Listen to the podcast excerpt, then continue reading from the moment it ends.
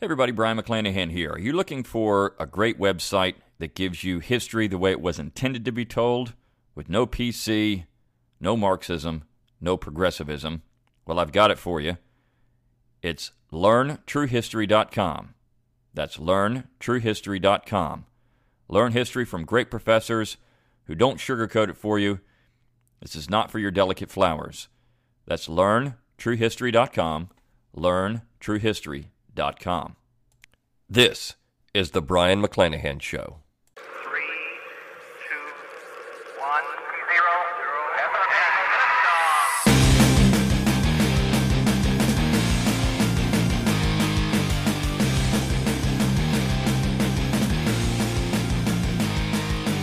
Welcome back to the Brion McClanahan Show. This is episode 28. And I'd like to focus on Abraham Lincoln and the Constitution today.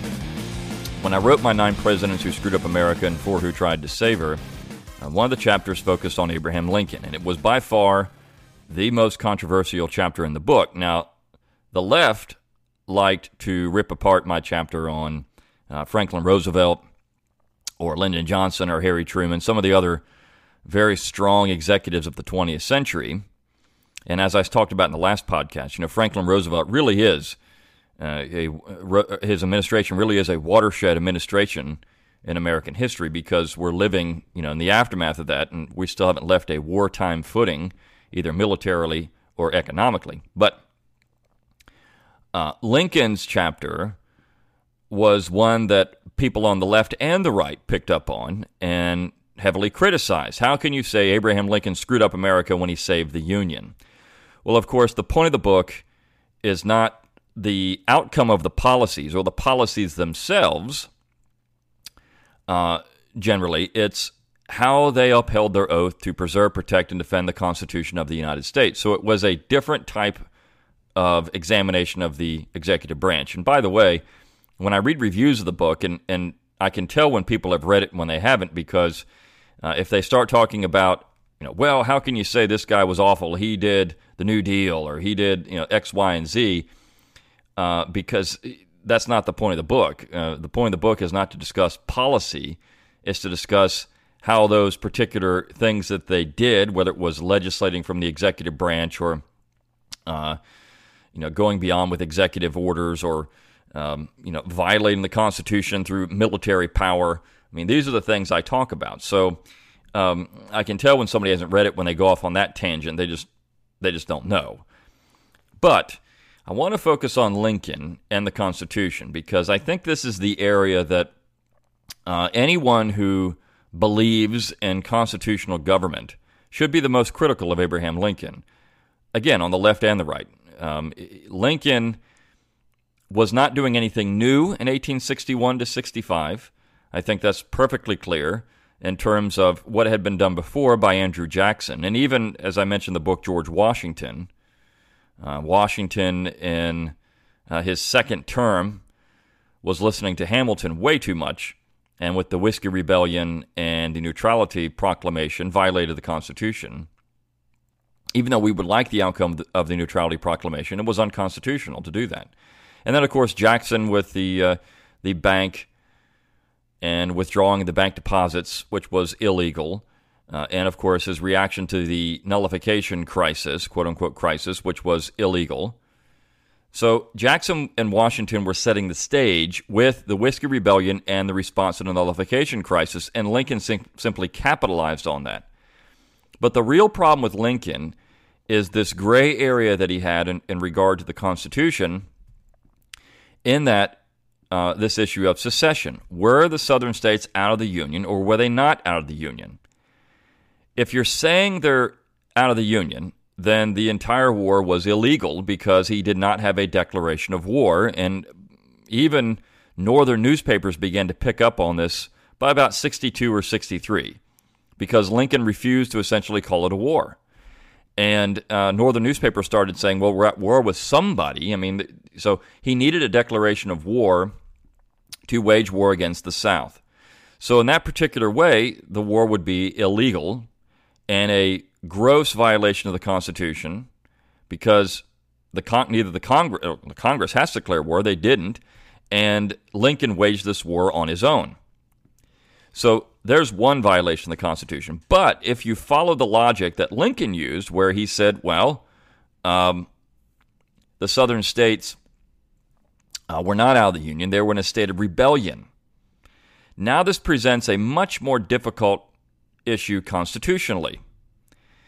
Because if you say they're simply in rebellion and they're in the Union, now you have to follow the Constitution in dealing with these states, particularly in the laws of those states. If you're saying that the, there's a faction of those states that, that is in rebellion and there's a percentage of the state that's not, and we're going to organize a government and they're going to be in session,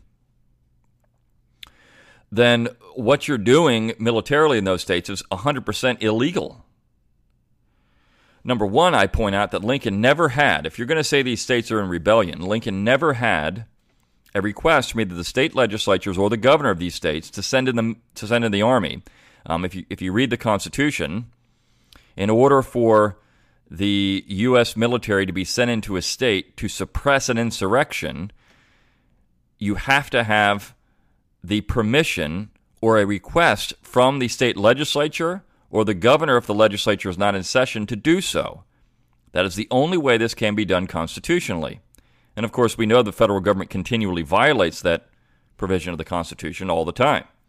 But this is this is a nice example of how this was happening, and to my mind, even the, the the force bill, which would have essentially done this, it was never put into effect, never used by Jackson. And so this really is the first point.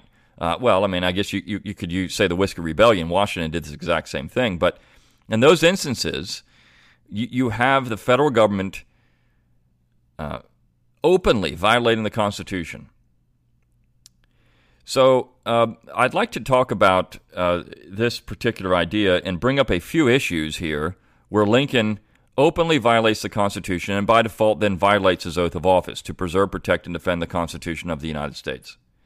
And I'm going to use as a source, there's a, a diary that was published, and the man who wrote it was named Robert Garlick Hill Kean. And he was the head of the Bureau of War for the uh, Confederate government. But uh, when the war was over, he wrote an interesting chapter on nullification. Uh, I'm sorry, on on uh, on Reconstruction. Excuse me. And he started listing in one of these diary entries where he believed Lincoln had violated the Constitution, and a number of these are really good.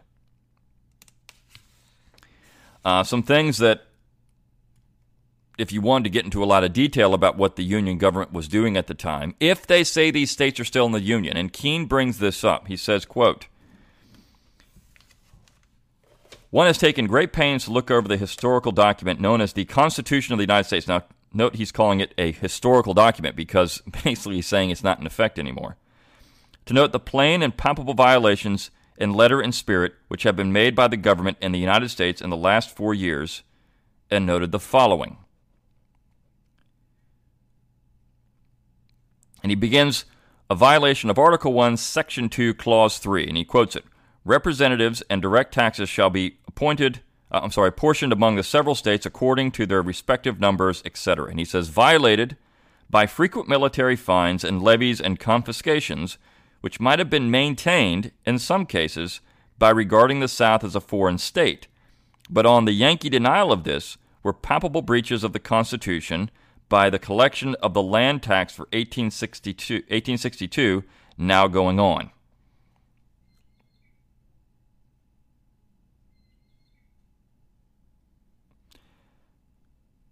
Now, eventually, this money was returned to the states in 1891.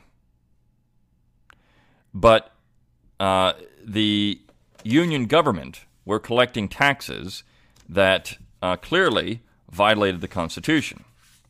Because uh, if you're saying these states are in are in the Union, then you cannot, by the Constitution, require them to pay other fines, which they were paying. Uh, he brings up Article 3, Section 9, Clause, I'm sorry, Article 1, Section 9, Clause 2. Quote, the privilege of the writ of habeas corpus shall not be suspended unless in cases of, of rebellion or invasion the public safety may require it.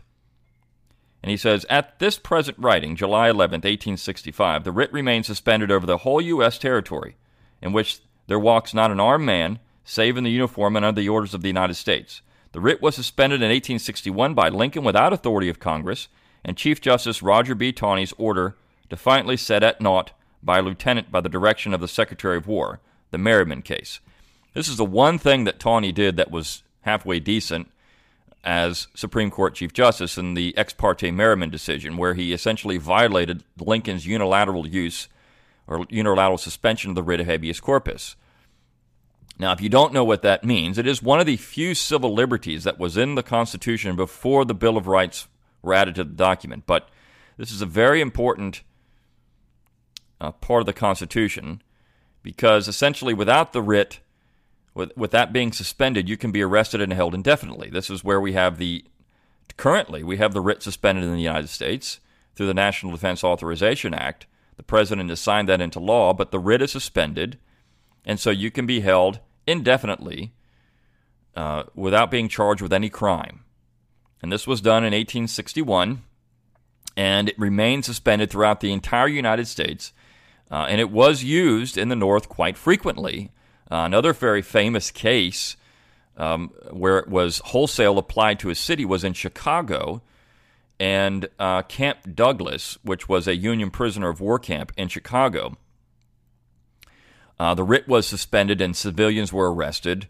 Uh, in one case, you know, they, they arrested a woman and they threw her in this dungeon in the camp. Uh, people were, were died in prison because of this. Uh, but it was used to round up northern dissenters. And that was the point. And it had no effect in the South because the South was operating like the laws of the Union did not apply there. But in the North, it had a chilling effect on dissent because anyone could be arrested for any reason. And it's been estimated that over 30,000 people, 30,000 Northerners, were arrested during the war for simple dissent. Now, that number, the United States government would exceed that number during World War I in arresting dissenters. But during the, the uh, Civil War, the war between the states, or the war for Southern independence, whatever you want to call it, um, you had a large number, t- tens of thousands. In some cases, these people were pretty prominent citizens. One of the examples I give is Thomas Francis Bayard of Delaware was arrested uh, and, and held for a time. He later became United States Senator for, from Delaware. He later became uh, ambassador to Great Britain and Secretary of State. So here's a guy that actually spent time in prison during the war for theoretically, you know, opposition to the to the war, which he did oppose the war. His father, James A. Bayard, uh, the younger, uh, was a highly vocal opponent of the Lincoln administration in the Senate. Um, he goes into a number of more a, a number of other issues that are uh, a little bit more intricate in their explanation, but a couple of them. Uh, Article 3, Section 2, Clause 3. The trial of all crimes except in cases of impeachment shall be by jury, and such trial shall be held in the state where the said crimes shall have been committed, etc. And he says, violated repeatedly, probably in many hundred cases, of civil persons, not spies, tried, executed, sentenced in every kind of corporal punishment and to ruinous fines, etc., by military commissions.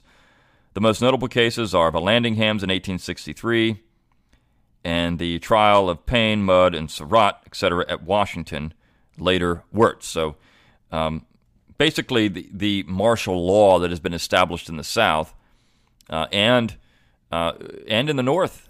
He brings up Vallandigham so, martial law ruling where you have civil courts open. And of course, the, the Union government tried to do this over and over again, even after the war was over. And this was later found uh, unconstitutional in Ex parte Milligan by the Supreme Court that you cannot have military courts when civil courts are open. You can't have martial law when civil courts are open. But of course, the Union government was doing it anyways. Uh, and of course, he brings up Payne, uh, Mudd, and Surratt. They, of course, were the uh, conspirators in the Lincoln assassination. So nobody's going to have much sympathy for them. But uh, in this case, he's mentioning, well, there was a military court. These people weren't uh, brought before a civilian court and trial by jury. And I think this is an important question to ask. Uh, you know, we, we bring this up currently uh, with the war on terror. And uh, should civil courts be used to try terrorists, or should we use military courts? I mean, so this is a major question even to this day. Um, he brings up Article 4, Section 3, Clause 1. And that states new states may be admitted by the Congress into this union, but no new state shall be formed or erected within the jurisdiction of any other state, nor any state be formed by the jurisdiction of two or more states or parts of states without the consent of the legislatures of the states concerned as well as of the Congress. And he says, violated by the erection of a traitorous fragment of Virginia in the northwest corner of the state into the new state, West Virginia, which was, quote, admitted by the U.S. Congress. Now, this is an interesting uh, case because West Virginia was actually an illegal state. It is an illegal state. And this was brought up. There was the very famous Hampton Roads Peace Conference where Lincoln met with uh, three Confederate officials, most notably uh, the vice president of the Confederacy, Alexander H. Stephens. And they started discussing well, what happens if we could have peace? What happens if we could sign a peace treaty uh, and come back in the Union? And one of the interesting things, uh, Kean talks about this, and he says Lincoln kept saying, talk history to Seward. He really didn't care about historical precedent or antecedents. All he cared about was getting the South back in the Union in whatever way possible, even with slavery. I mean, this was brought up. Well, what about slavery? And Lincoln said, well, y'all can oppose essentially the 13th Amendment. It's up for, for ratification. If you come back in, it won't be ratified. And it was asked of him, What about slaves? What do we do with them if they're freed? And Lincoln said, Root hog or die. So he's not willing to give any help to former slaves. And this was brought up by the Peace Commission. You're going to have millions of people now who are, are going to need help. What do you do with them? Well, Lincoln said, Root hog or die. But it was also brought up about Virginia. And essentially, Lincoln said, Well, we'll deal with that in the courts. If Virginia comes back in, we'll deal with that in the courts. But uh, West Virginia was formed without the consent. If you're saying that Virginia is still in the Union, this is the catch. If Virginia is still in the Union and in a state of rebellion, then you have to have the permission of the state of Virginia to allow for the erection of a new government in the western part of the state. And Virginia did not give her permission. Uh, the official government of the state of Virginia did not give her permission to do so. And so erecting West Virginia was actually unconstitutional. So the state of West Virginia was and still is an illegal state. Now, no one's going to challenge that today, but if you want to follow the Constitution as ratified, and that's what I think we need to be doing, that's the original interpretation of the document, then West Virginia is an illegal state and should not be there. That should still be part of the state of Virginia.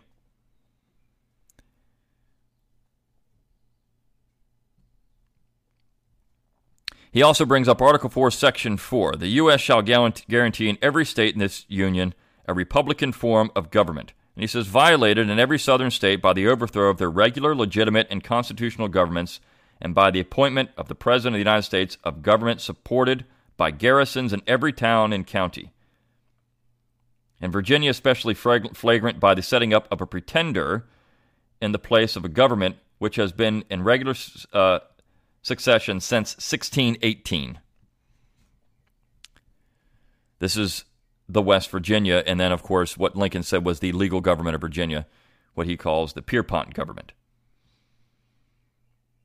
He also brings up uh, note, before passing to the amendments, an omission of a violation of the original text is here supplied. Article 1, Section 8, Clause 2 and 5, to borrow money, coin money, violated by the legal tender treasury notes and by the national banking laws. So uh, the the Congress passed a national banking act acts during the war, which established another central banking system for the United States, and they started printing greenbacks.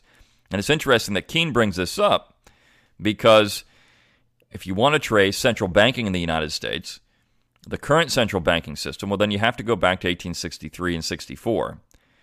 And um, there were a few opponents of this in the Congress, most notably, again, James A. Bayard, who brought out that if you do this, if you if you start printing money, it's illegal. You know, coin money means actual coin. That's how they read it. Because if you look back at the at the ratification debates of the Constitution and in Philadelphia itself, one of the things people brought up is that this Constitution is going to destroy paper money in the United States, and that was desired. People didn't want to have this paper money circulating around because it was it was inflationary. They didn't want to have a currency that could be destroyed. And this was a hot issue. I mean, if you look at, and I've mentioned before, think locally, act locally. There are issues that are national issues that you could say, all right, well, they affect the entire union. Immigration's one of those that affects the entire union, particularly when the U.S. when the executive branch, I should say, is continually flaunting the laws, the immigration and naturalization laws of the United States. So they're they're violating the Constitution by doing that, but they're dumping people into the United States, uh, and and the states have no idea who these people are or where they're going or where they're from, and we've seen the the effect of that. But uh,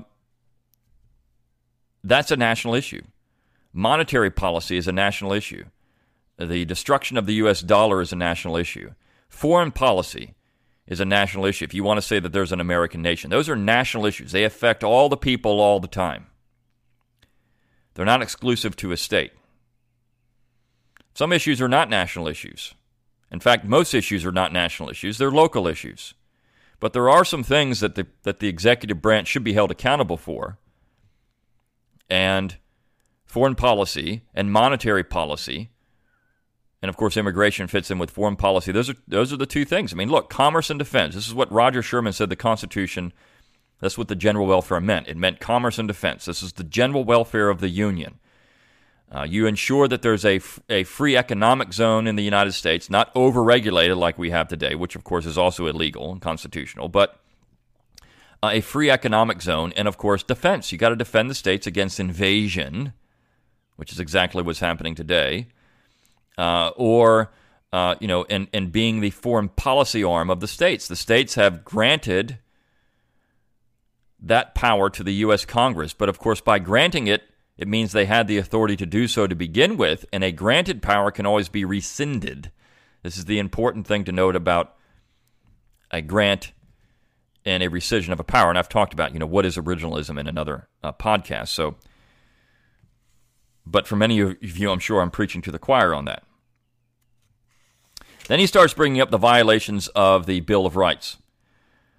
Article 1 Congress shall make no law, etc., abridging the freedom of speech or of the press, etc. And he says newspapers have been suppressed again and again by orders from Washington New York World, New York News, Petersburg News, uh, Richmond Times in June of 1865 had warning. People have been thrown in jail for the suppression of free speech in the press. So this was violated over and over and over again by the U.S. government and the executive branch. Article 2.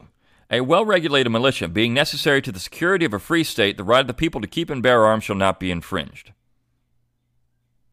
The South are not only stripped of arms, but a gentleman going on a journey has to get a permit from a provost marshal to wear a pistol for his personal security against robbers, and a general order of Major General Everett Edward O.C. Ord, commanding Virginia, has prohibited the state button being worn. So, this is interesting uh, when you get into the whole Amendment 2 issue, which, of course, is hotly debated right now. And I've actually had a, a, a listener say, do, an, do a, a, a uh, podcast on the Second Amendment. Well, I could do that. Uh, I'll just say this. If you look at the Philadelphia Convention and you look at the ratification debates, and then you look at the list of proposed amendments, what you find in those amendments, which became Amendment 2, what you find is that the founding generation were concerned that the power in Article 1, Section 8 to arm the militia could be construed as a, as a way to disarm the militia. So, this is why you have Amendment 2. The Congress can arm the militia. they can say every American citizen of a certain age has to have a firearm. They can do that. What they cannot do is say you cannot have a firearm. Now, that's the general government. The states are different. And what you and now before incorporation, the states could regulate firearms, and the states still do regulate firearms, concealed carry permits, that type of thing. They still regulate that. The states can do that. The general government cannot. And of course, the militia, where every able-bodied, every able-bodied citizen, man, generally between 18 and 45, were considered to be the militia because we didn't have a regular army. We had a very small professional corps of officers, but we didn't have a regular army. So it was up to the people of the states to be the army. Should the state be invaded? And so uh, the general government has no authority per article per what he calls Article Two, Amendment Two, to regulate any firearms whatsoever. Now, I would argue that incorporation of the Second Amendment, just like incorporation of any amendment, is a bastardization of the Fourteenth Amendment, and Ill, and I mean something that the Supreme Court created out of thin air. But the states are used to be able to do this, and of course they can't anymore. Um, you know, Pennsylvania had restrictions on firearms, but there was a time, and the first Congress passed a Militia Act where it required citizens to have a firearm uh, and uh, powder and ammunition. You had to have these things. It was required by the general government to do so.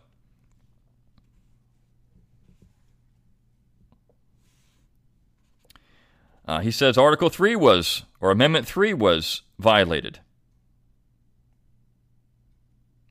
He says, it, of course, that is the amendment where you cannot quarter soldiers in anyone's house in peacetime, uh, nor in time of war, uh, without the consent of the owner.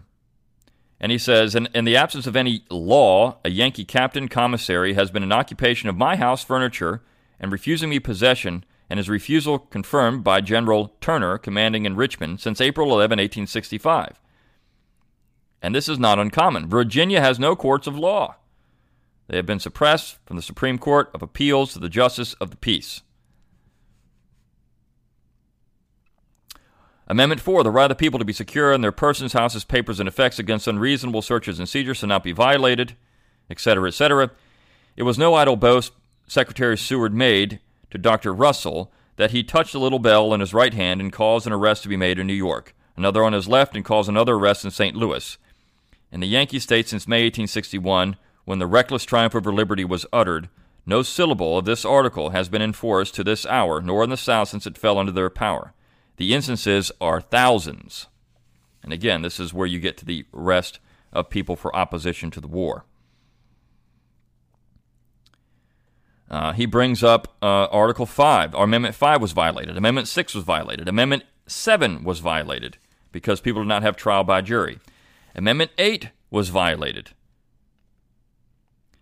which of course is excessive bail should not be required, nor excessive fines imposed, nor cruel and unusual punishment inflicted. Bail constantly taken by military officers, exhausting fines by provost marshals for trivial offenses, generally against the usurped power and dignity of the petty tyrants who exact them.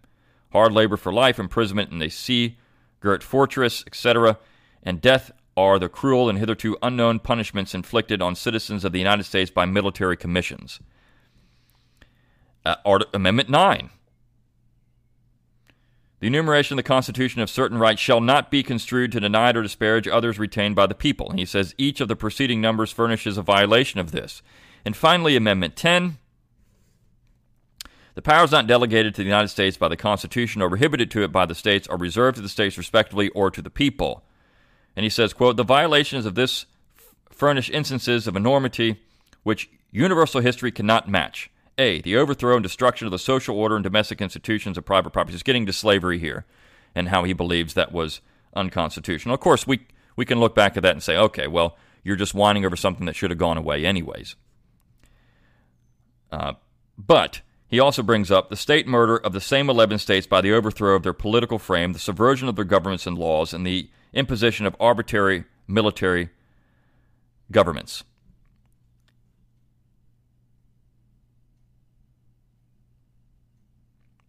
Thus, 10 out of the 11 additional articles inserted by the Patriots of 1789 and proposed chiefly by Virginia to protect the people in the states against federal usurpation have been, since uh, necessarily, many wantonly, violated in the war made by Yankee power upon the southern states. They claim that it was necessary, the plea of tyrants, true in some of these cases because their cause was itself tyranny. And then the whole of their action in the war against the Southern Confederacy has been a denial of the right of self government. So, the case against Lincoln and the Constitution, the Republicans in the Constitution, essentially comes down to that. And this idea were the states out of the Union or not? Essentially, what many people were saying and what people say today, and so how you can detach the issues involved. You know, how you can say, well, we, we support the idea of what the South was doing because it was the right of self determination and self government, even though we might, or we do, oppose the labor institutions of the South. But the right of self government is the basis of the American system. And I think the two issues can be detached very easily. That right of self government, as, as Kean and many, many others have said, was essentially what the southern states were doing in 1861 and 1860. They were exercising their right of self government and self determination regardless of what we thought about their labor institutions or the basic structure of their social order. The fact is that these people, through popular conventions, in greater numbers of support than what, who supported the American War for Independence, decided to exert the right of self determination. And this is what people like Lysander Spooner and abolitionists were saying. You, you cannot deny that and have constitutional government. And of course, the Union government violated the Constitution, as Kean pointed out. I just used his diary as an example because I think he did a fairly thorough job in looking at all the areas where the Constitution was violated by the U.S. government over and over and over again. And so when I write Nine Presidents Who Screwed Up America and Four Tried to Save Her that Lincoln screwed up America, this is how. Because he's setting the blueprint for future presidents to go about, as we have today, violating the Constitution, and no one will stop them. As Kean said, it was a petty tyranny, and there was no opposition, or at least not a sizable enough opposition to really stop it. There were people who were opposed to it in the North. They were just rounded up, booted out of the Congress, thrown in jail, discredited, ostracized. And there were some prominent people that opposed the Lincoln administration. Now, the common retort is, well, they were all Democrats. So what? They were pointing out the Constitution was being violated, and people should pay attention to that. Just as I, I really, I mean, George Washington is one of my favorite characters in American history, but he's not infallible. He was violating the Constitution in his second term, and he should be called out for it. This is not politics, it's the president takes an oath to uphold, to preserve, protect, and defend the Constitution of the United States. And because of that, they had to be held accountable. And so I think that, you know, this is something that most Americans don't think about. They want the president to do X, Y, or Z, and they don't care if it's constitutional or not. As long as their guy is doing X, Y, and Z, if it's unconstitutional, who cares? But the great danger to that, and this is why Lincoln is, you know, a watershed also in American history. You go you know, you have Washington and Jackson, but there was still resistance to this. And, and I point out over and over again one of the greatest fears the founding generation had was a strong executive. They didn't, they didn't want the executive to have the kind of power that the current presidency has. And if they thought that would happen, they never would have ratified the Constitution. The proponents of the document said Obama and Bush and Clinton would never happen but of course they were wrong. The problem is that when you when you have your guy X X doing X, Y, and Z, then the guy that follows can do X, Y, and Z too, and he can use that power against you. And that is the great danger of executive government. This is why the founding generation feared executive government. And essentially, that's what we have in the United States today. We have executive government. So, if we really want to talk about restoring the Constitution. And I'm not certain it can ever happen. Um, you know, I think that the executive branch needs to be reined in. The Congress could do some of it, but I think there should be some amendments discussed in Article 5 convention. And also this idea of think locally, act locally. Essentially, you have to start doing things in your own community, in your own state, and you have people have to have a backbone and they have to stand up to the executive branch and they have to stand up to the unconstitutional usurpation of power. I hear all the time, well, the supremacy, Article 6, Article 6, supremacy. Uh, the war settled all this. Article 6. Article 6 says that the United States, that laws and treaties of the United States are supreme in pursuance of the Constitution. That means if they aren't in pursuance of the Constitution, meaning that they don't follow the Constitution, they are no law. Now, of course, uh, people have to be willing to take a stand on that. But that's what I think about Lincoln and the Constitution. Hope you enjoyed the podcast. I'll see you next time on The Brion McClanahan Show.